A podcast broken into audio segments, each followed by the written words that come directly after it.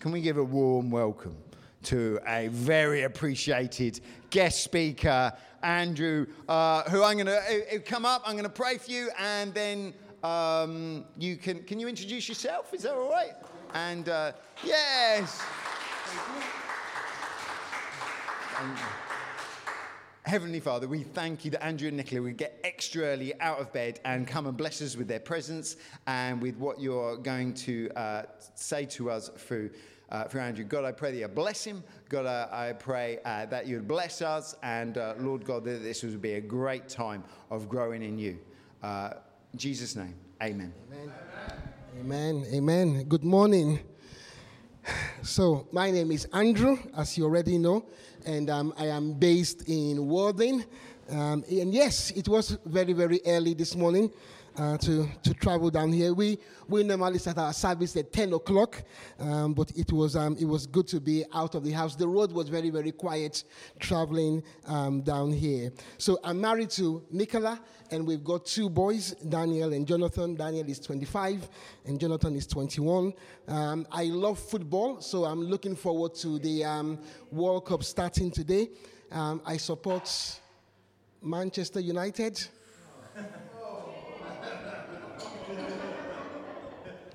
I, I was expecting rotten tomatoes coming towards me, you know. Um, but it's really, really good to be here today um, and just to kind of share um, God's word um, with you. I always like when I go somewhere to ask um, the minister, you know, what have you been doing? Um, so I can actually fit into that rather than just coming to bring something completely um, different.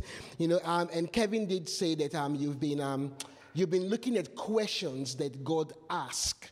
Um, you've been exploring some of that. So I did the same thing and just said, So, God, you know, what question, you know, um, would you want us to explore, you know, um, as we spend um, this time um, together? And when you look at our world today, there is a big issue going on. And one of those big issues that is going on is the whole issue of identity you know, who are you? You know, um, how do you see yourself? Or actually, how do other people um, see you? And interestingly enough, in the gospel over 2,000 years ago, Jesus Christ asked this question. You know, um, he said to his disciples who he had been joining with and who he had been engaging with, and he said to them, Who do you say I am? Who do you say I am? Um, now, if you're like me, you all know that when people ask questions, they ask questions for different reasons. And understanding why somebody is asking a question is actually very, very important. So, some people ask questions because they want to sell you something. That is why they're asking. So, sometimes I get a phone call, and the phone call goes something like this Oh, can I just check? Um, are you the owner of the phone I'm calling you on? And I'm like, uh, Yes. And they go, um, So can I just ask, when does your contract run out? And I'm like, Why do you want to know? You know, and I know that actually the only reason why I am getting that phone call is because the person at the other end wants to sell me something. And sometimes they say things like this Oh, I don't want to sell you anything. And I'm like, so why are you calling me then? And they go, oh, well, we just want to offer you a better contract. And I'm like, oh, so you're trying to actually sell me something.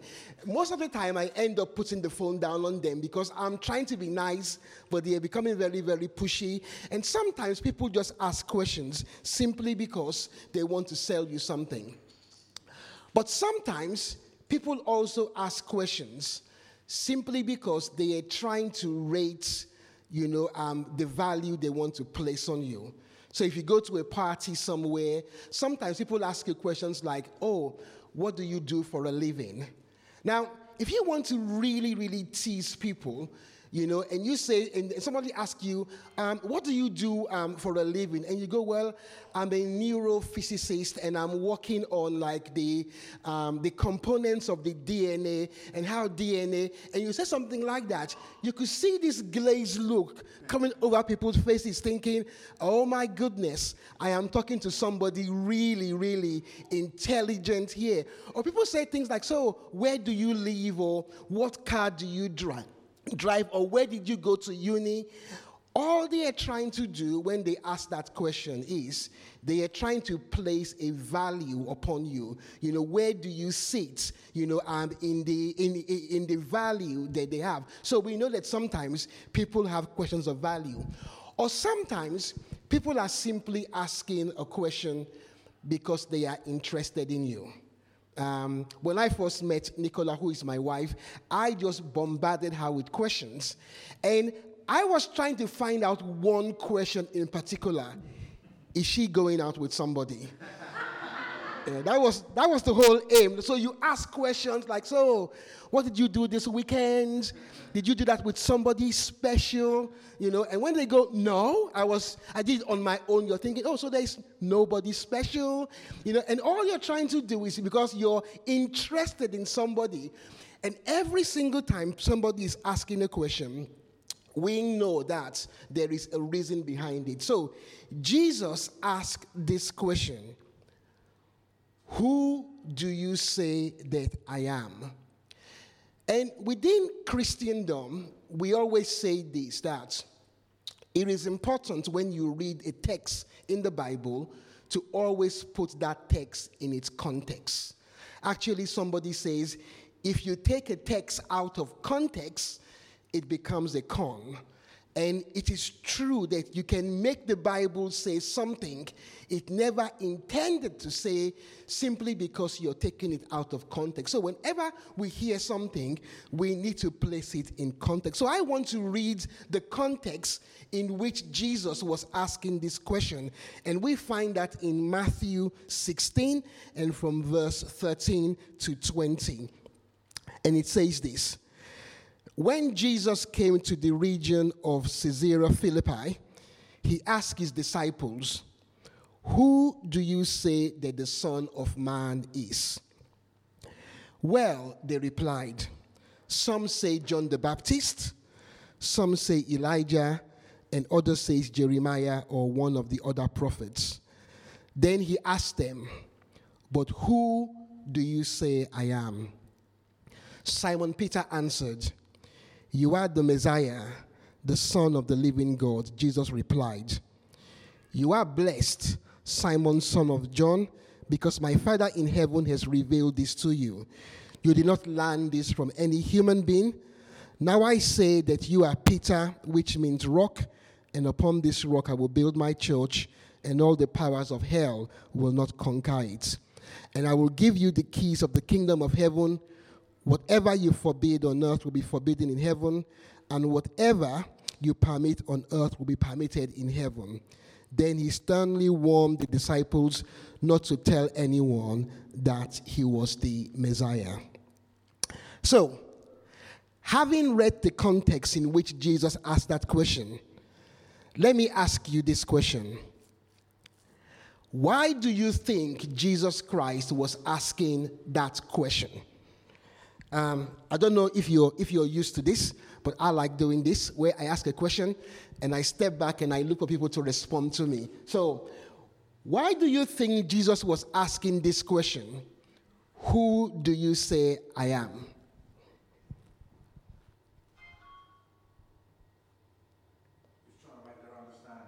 He, was, he was trying to increase their understanding. Thank you very much. Yeah? He was trying to increase the understanding. Yeah? Because there were lots of options, okay? Yeah, there were lots of options, yeah? You know, they were already, Jesus had said, you know, um, you know, the disciples have said, some people say you're the prophet or you're like this or you're that. So there were different options, yeah? Okay?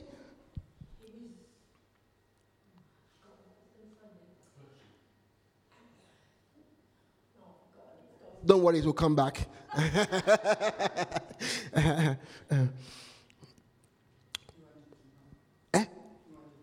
He wanted to know what they were thinking of him. Yes, okay, yeah? He wanted to know what.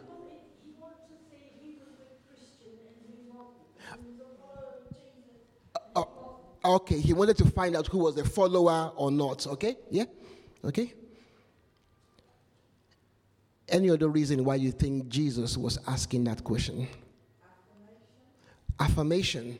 Okay, you mean you mean affirmation for himself or? So that it would, um, would ask that question and then they would know. They will, Okay. Okay. Okay. So the people will ask a question and they will know. Okay. Yeah.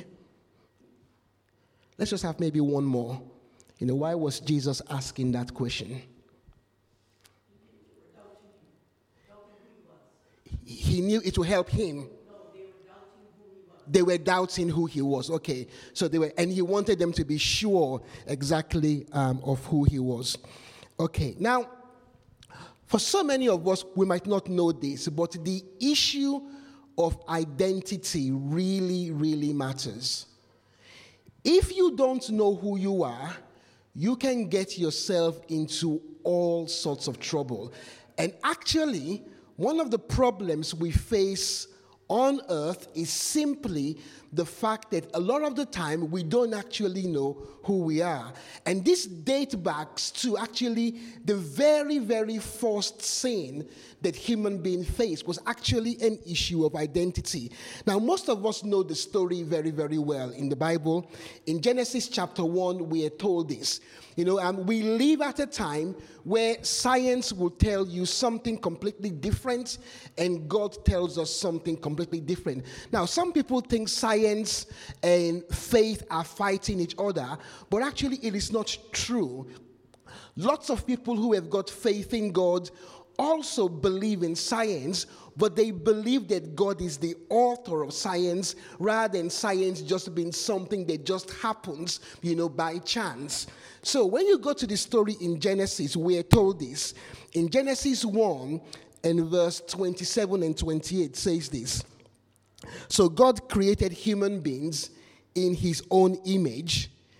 In the image of God, he created them, male and female. Then God blessed them and said, Be fruitful and multiply, fill the earth, govern it, and reign over. And then he tells, tells them what they should reign over. The reason why human beings are like the top of the food chain in our world today is because God created us that way. It's got nothing to do with evolution and we've kind of evolved bigger brains. It is simply because that is where God placed us. God called us to reign over absolutely everything. Now, it is interesting that when we read the story about Satan or the enemy coming into the Garden of Eden to speak to Adam and Eve, the very thing that he challenges is the whole issue of identity. So in Genesis chapter 3, um, and from verse 4 to 5, it says this You won't die, the serpent replied to the woman. God knows that your eyes will be open as soon as you eat it, and you will be like God, knowing both good and evil. Satan comes to Adam and Eve and says, Come and eat of this fruit, and you are going to be like God. Now, interestingly enough, what did God create human beings to be like? Himself. He created human beings in His image. They were already like gods. God had already created them in His image, and somewhere along the line, they missed that information. We don't know what happened, but somewhere along the line, they doubted that information. And what happened when Satan came and he said, You are going to be like God if you eat this? They should have said, We are already like God. We were made in God's image. We don't need to eat this to become like God. That is who we already are. But because they doubted their identity, the first Adam, as we know in scripture, we are told, actually went into sin. But interestingly enough, when Jesus comes on the scene in the New Testament, exactly the same thing happens again. We are told in Matthew chapter 3 and verse 16 to 17, it says this After his baptism, as Jesus came out of the water, the heavens were open, and he saw the Spirit of God descending like a dove and settling on him. And a voice from heaven said, This, this is my beloved Son who brings me great joy. This is my beloved Son who brings me great joy. Soon afterwards, we are told that Jesus is taken into the wilderness, and for 40 days and 40 nights, he was fasting, waiting on God. And after 40 days, we are told that Satan comes to him, and the very first question he asks Jesus is this If you are the Son of God, turn these stones into bread. Again, questioning Jesus' identity. Before Jesus goes into the wilderness, heavens open and God says to him, You are my beloved Son, in whom I am well pleased. Now, I said earlier on, I have got, I have got two boys. They have never doubted that I am their father.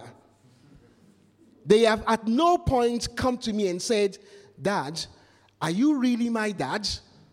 Because they've always known that I am their dad. They've always known that that is their mom. And actually, we have like, um, we have brought them up to know that actually their identity is rooted in the family that they are born into. My youngest son, in particular, I say to him, "Remember, you are a Fadoju." You know, it's not a very, very popular name. It's not a very, very common name. Wherever you go, people will associate you with your mom, with me, your brother, or your uncles. So protect that name. Don't mess that name up, you know, because he likes going out with his friends and having a good time. And I'm like, look after the name, protect the name. But he knows that he's a Fadoju. And here Satan comes to Satan comes to Jesus and he says to him, "If you are the son of God." And twice he says that to him, and Jesus Christ doesn't bow to that pressure. You see, Jesus is the second Adam, and unlike the first Adam who fell over the whole issue of identity, Jesus knew who he was. So the question is if Jesus walks into this room now and he asks us the same question, who do you say I am? How would you answer that question? You see, how you answer that question is going to affect everything you do. It's going to affect what you think about yourself, what you think about others, how you relate to God. It's going to affect absolutely everything you do because your identity matters so much consciously subconsciously, you do everything out of your identity, whether you are aware of it or not. So on a Sunday morning, when I rock up at church and I stand up, you know, um, I, I, actually in my car out there, I have got a lanyard that I wear. It's got my name and it says Andrew and it says minister.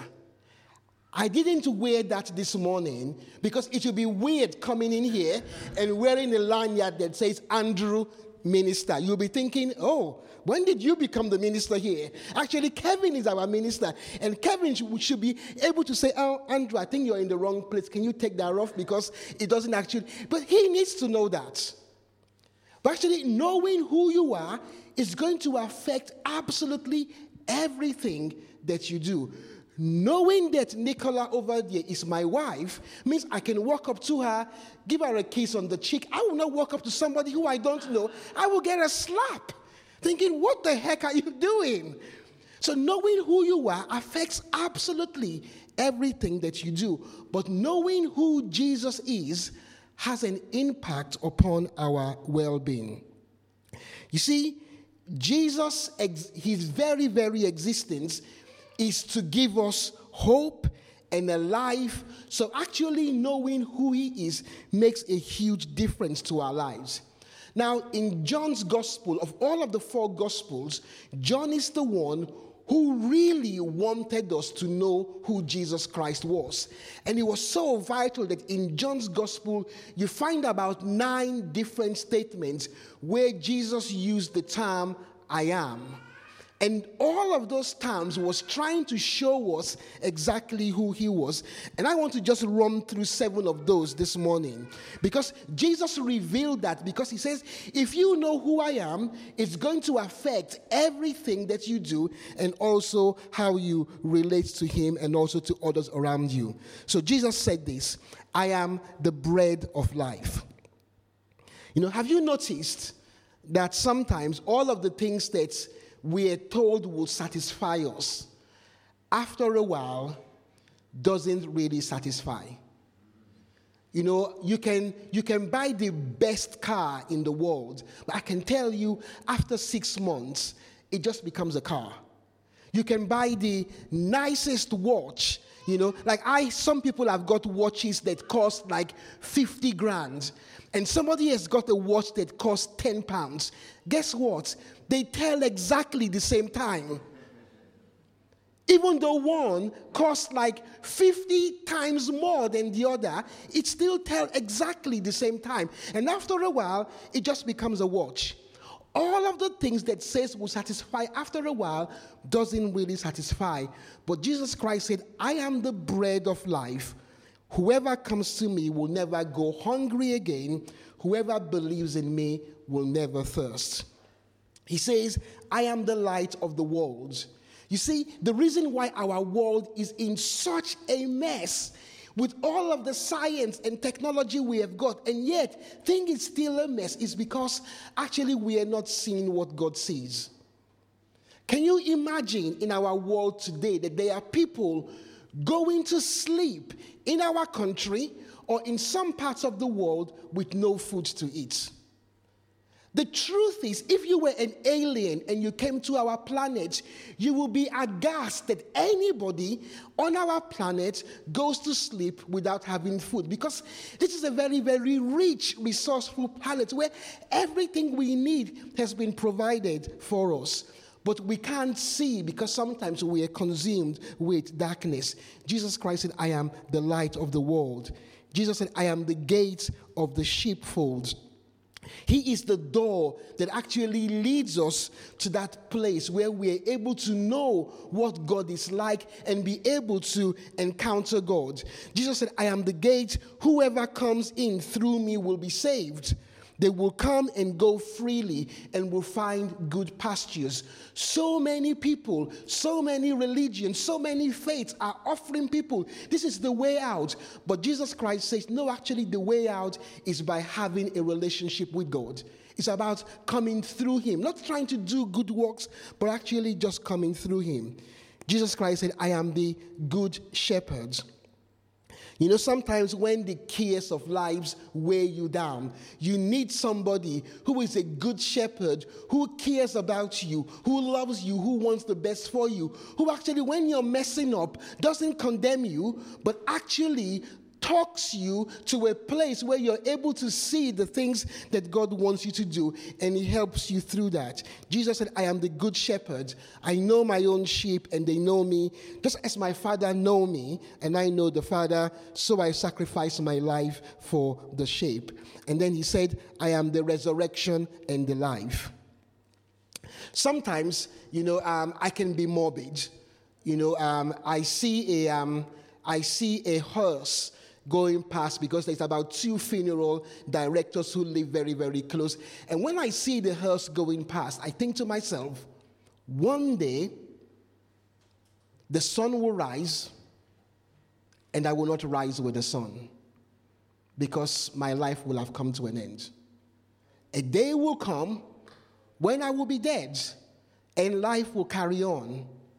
But if this was just what life was about, then I better go out and start partying and enjoy myself.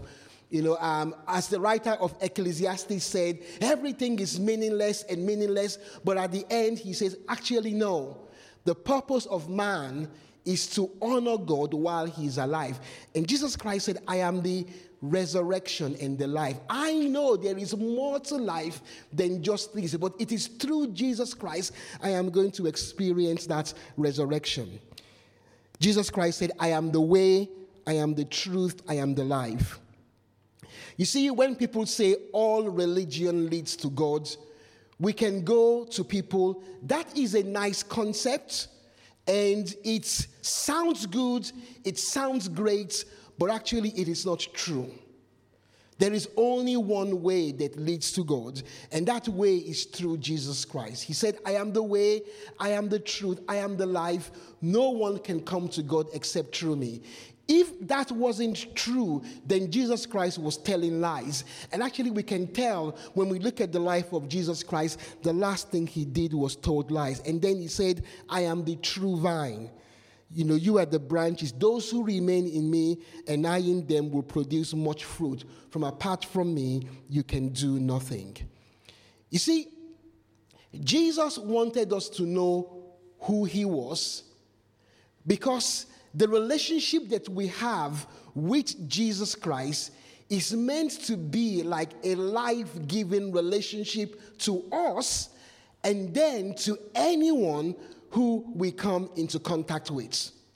That is how relationships are meant to work. And that is how, um, you know, um, and, and, and that is how human relationship work. You know, people say it is all about people who you know. A couple of years ago, I was, um, I was flying to Nigeria, where I come from, um, and, um, and to get through customs in Nigeria can be very, very tricky. Um, sometimes, sadly, you have to like um, bribe people to be able to get yourself through customs. So I arrived in Nigeria, and I could uh, um, I can have a Nigerian passport, you know, and also a British passport. But I just used a British passport. So um, I was on this queue, and I'm one of the foreigners who they will have to ask you questions like, "Where are you from? You know, what are you doing here?" And sometimes those questions can simply be asked because they think you know, you might have money on you and they want to take some money off you. So I'm standing in the queue, you know, I'm waiting for my bag to come and for it to clear, and I hear my name being called on the tannoy. Will Andrew Fadoju please report to customs? And I'm thinking, oh, what is going on? And I realize what has happened. My auntie, her friend, is the senior custom officer in the airport. You know, um, and, and soon I see these guys going around almost like thinking, where is Andrew? You know, and, and ultimately they see me and they're like, oh, we've been looking for you, you know, and they grab hold of me, you know, and simply they they find my bag, they pick up my bag, and they just walk me through customs, no check whatsoever. Who you know makes a difference. Huge difference. Who you know will get you into places, and who you know will actually get you things. Our relationship with Jesus takes us to God's throne room. And that is why Jesus wants us to know. And he asked that question Who do you say I am. Because when you know who Jesus Christ is and you know his position in heaven, like the Bible says, Jesus sits at the right hand of God in heaven. Now, please, if Jesus knows you and you are in relationship with him and he sits at the right hand of God in heaven, please, if you are going through a tough time, where do you go to for help? Do you go and do you go and speak to your pastor?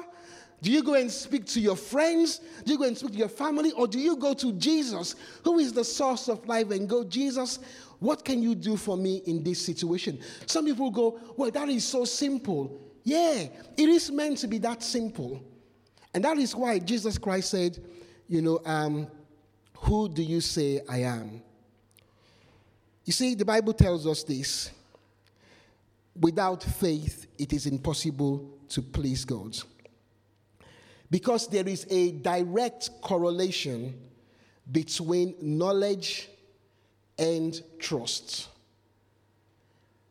The more you know people, the better you know them, the more likely you are going to trust them. Now, if you um, if you've got a friend, you know, and the friend is a builder, you know, um, and he's a great builder, but over the last two or three weeks, maybe you've been having pain in your side, you've been coughing, and your builder friend says, "Well, come and see me," you know, and he sits you down and he thinks, "Hmm," you know, feels your side, you know, feels your chest, and he goes, "Well, I think you've got this, this, and that." You'll be looking at him thinking, uh, I'm not a property. You know, I'm not brick and mortar. I don't think this is your area of expertise. You know, and most likely you will take his advice with a pinch of salt. But if there is something wrong with your house, the person you look for is not your doctor friend. You look for your builder friends for them to be able to help you. So, actually, there is a correlation between what you know and also who you trust. So I want to finish by asking this question How do you see Jesus? How do you see Jesus? How do you see Jesus in your own life? Because how you see Jesus will determine how you face the giants in your life. Do you remember the story in the Bible? David and Goliath. For 40 days, Goliath had made fun of the people of Israel, had said to them, Look, all I'm asking for is one of you to come and fight me. And if you can beat me, we become your slave. But if I beat you, you become our slaves. The army of Israel, the commanders, the commandos, all of them were there, and nobody was willing to go and fight the giants. Goliath said this to them. He says, Come and fight. You know, armies of Saul, come and fight me. Any one of you who can do that. Now, David rocks upon the scene and David listens to what Goliath says. If you go and read the text in 1 Samuel 17, the first thing David says is this He says, Who is this uncircumcised Philistine that he should defy the army of the living God. He doesn't say the army of Saul. He says, Who is this uncircumcised Philistine that he should defy the army of the living God? David comes on the scene and he's thinking about the living God. He's thinking about God. God is bigger than this. Thing. So David goes, I'll go and fight him. I can take him on. Why did David do that? David knew who his God was, and he knew he was in a relationship with that God. He also knew the things that God had done through him. He said, Well, a bear came and took one of my lambs. I went after it and I got the lamb back. A lion came and did the same thing, and I did the same thing. These giants will face the same fate. His confidence was in who he was in God and also what he knew about God. How you see Jesus will determine how you face giants in your life. How you see Jesus will also determine how you deal with storms. We can laugh about Peter, but Peter can actually say, I walked on water for just two seconds or for, or, or, or, or for 20 seconds until he took his eyes off Jesus. We are told that he saw Jesus walking on water, and Jesus says to him, Come out of the boat and come and join me. He gets out of the boat and he's walking towards Jesus, takes his eyes off Jesus, sees the storm, and then he begins to sink, and Jesus saves him.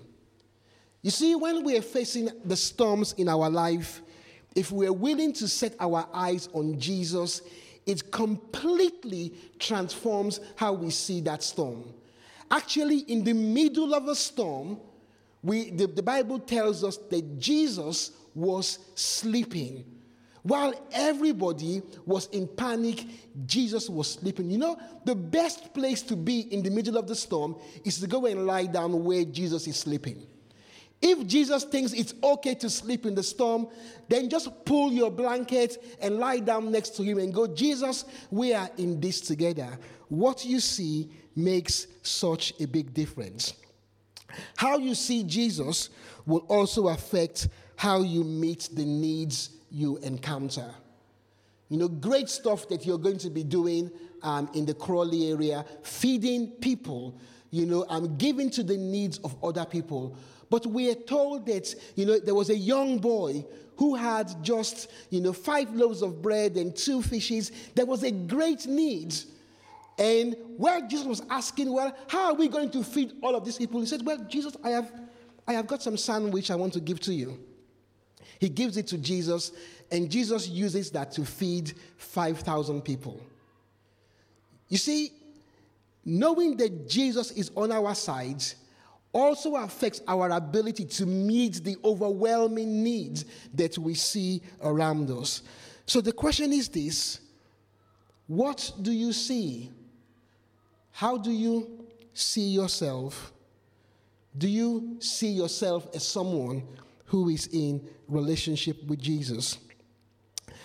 You see, when I became a Christian in 1986, the last thing in the world I thought I would be doing would be a minister. Actually, it's the very it was the, it was the most furthest thing away from my mind. Number one, I didn't do, I didn't do public speaking. Number two, I used to have a really really bad stutter. Um, and number three, I was, I, was, I was very, very shy. And actually, it was like uh, there's no way I will actually stand up in front of people and speak to people. I can remember being in my classroom when I was in high school and the teacher going, if nobody answers this question, the whole class gets the cane. And knowing the answer to the question and thinking, do you know what? I'd rather take the cane than actually speak up. That was how shy I was. Now, most of my friends go, We can't believe you ever being shy. Well, actually, my confidence comes from knowing now who I am in Christ and how Jesus sees me. That is what transforms us. When we see ourselves from Jesus' perspective, we don't allow the world to put, say, well, you were this or you were that. I don't even allow my family to put that on me. I try and see myself simply from the way that God sees me. The um, um, um, theologian um, Henry Nouwen, and I want to finish with this, said and made this statement. Um, and I will try and, um, uh, I think the statement is going to come um, on the screen, and I'll try and explain it. He says, Over the years, I have come to realize that the greatest trap in our life is not success, popularity, or power, but self rejection. Success, popularity, and power can indeed present a great temptation, but their seductive quality often come from the way they are part of the much larger temptation to self rejection. When we have come to believe in the voice that calls us worthless, unlovable, then success, popularity, and power are easily perceived as attractive solution. The real trap, however, is self rejection. As soon as someone accuses me or criticizes me, as soon as I am rejected, left alone, or abandoned, I find myself thinking, well, that proves once again I am a nobody. My dark side says I am no good. I deserve to be pushed aside, forgotten, rejected, and abandoned. Self rejection is the greatest enemy of the spiritual life because it contradicts the sacred voice that calls us beloved. Being the beloved constitutes the core truth of our existence. Friends, let me finish um, with this this morning. You are an absolutely unique person. There is absolutely nobody like you. I say this to my church back in Walden, and they go, We thank God that there is only one of you. uh, you know, uh, you are so unique and so amazing that God wants to have a unique relationship with you. Because why? God has only got one of you. That is why you have got a unique DNA, a unique fingerprint, because God is into creating someone who is so unique. And this great mosaic that God is painting, the work that God is doing, God is going, there is something that I want you to do. There is an important role I have got for you to play. There is an important part that you have to play. But you need to believe that I call you the beloved. You are part of my family. I place great value on you. And that value comes as we find ourselves in that amazing relationship with Jesus Christ. We sing about Jesus being the King of Kings. We sing about him being the Lord of Lords. We sing about him going into the heavenly places. You know, um, when the queen died, you know, and it was the queen's funeral, I loved all of the pomp and ceremony. No nation in the world does pomp and ceremony like we do. It, is, it was amazing. People from around the, around the world were thinking, oh, I wish I was there. I wish I could just get a feel of it. But that was just to our queen, the king of the universe. You know, Jesus, Lord of all, knows you by name and he calls you his own. He calls you into a relationship with himself. You see, if our security as human beings do not come from that, then we have missed something completely. You know, there was a time in my life that I was, you know, I was thinking, oh, I'm just a minister you know and I, and I was going through a season where i was looking down on myself and i felt that god put me in a corner and said andrew i have called you to speak on my behalf you are an ambassador of heaven here on earth Can, do you not feel the importance of that? That actually God calls you my representative. So wherever I go, I'm an ambassador of Christ. Friends, if that doesn't, you know, like ennoble you or strengthen you, then we are missing something so fundamental within our faith. Jesus said, Who do you say I am? You see, knowing who Jesus Christ is, truly knowing who he is, will transform you and then will help you transform those who you come into contact with. If we don't know who Jesus Christ is, we will actually sell people a gospel that does them no good. And sometimes our danger is we sell people a gospel that is actually about us rather than about Jesus. And actually, what we are meant to do is to point people towards Jesus so that he can transform their lives. But we need to allow him to transform our lives also. I want to pray for us um, this morning, just to pray, pray over us, because I really sense this morning God wants you to know afresh that you are the beloved. When you look at yourself in the mirror, what do you see? Do you just see a man or a woman? Do you just see somebody who you think, um, um, um who you talk down on? Or do you see a representative of heaven you know, co heirs with Christ, joint heirs with Christ, seated in heavenly places with Christ Jesus. We need to see who God calls us, who God says we are, so we can go and make a difference in our world. Father, we thank you for your amazing love for us. Thank you for your heart towards us. Thank you that you call us your children. Thank you that you know us by name. Thank you that you call us not to be slaves or servants in your kingdom, but you call us to be children in your households. Father, you call us to be engaged in a family business with you, a business of reconciliation, restoration as our lives are restored, as we are reconciled back to you, you tell us to take that message to our friends, to our families, to our next door neighbors, to carry the fragrance of Christ in everything that we do. Father, I pray for those this morning who sits down here and they are struggling with the sense of worth. I don't know what, what has been said to people's lives. I don't know the voices that are spoken into people's life that have said you're no good, you're rubbish, you're useless. Lord, I just come against those voices in the name of Jesus Christ. And I pray that in Jesus' name that people will hear the voice of heaven. They will hear, Lord, your accolade over their lives. They will hear your singing over their life. They will hear, Lord God, your words, your grace, your love, Lord God, for them. And I pray that at that deep part of us where we truly know who we are, I pray you will speak to people in such a way that they will know that you are for them and you are not against them. And more than any other thing, I pray you will open the eyes of our heart so we can know the depth and the breadth and the weight of your love, Lord God, for us.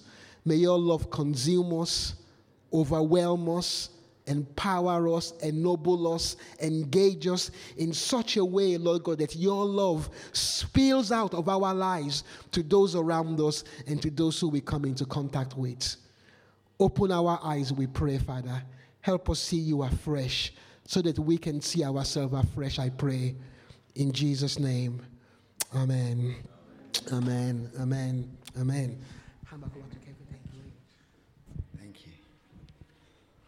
Oh, that was really good.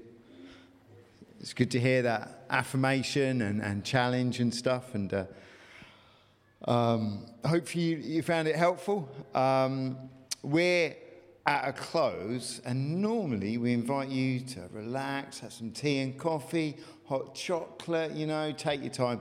But we are dismantling the meeting so that we can have a world record in here for the uh, dance class.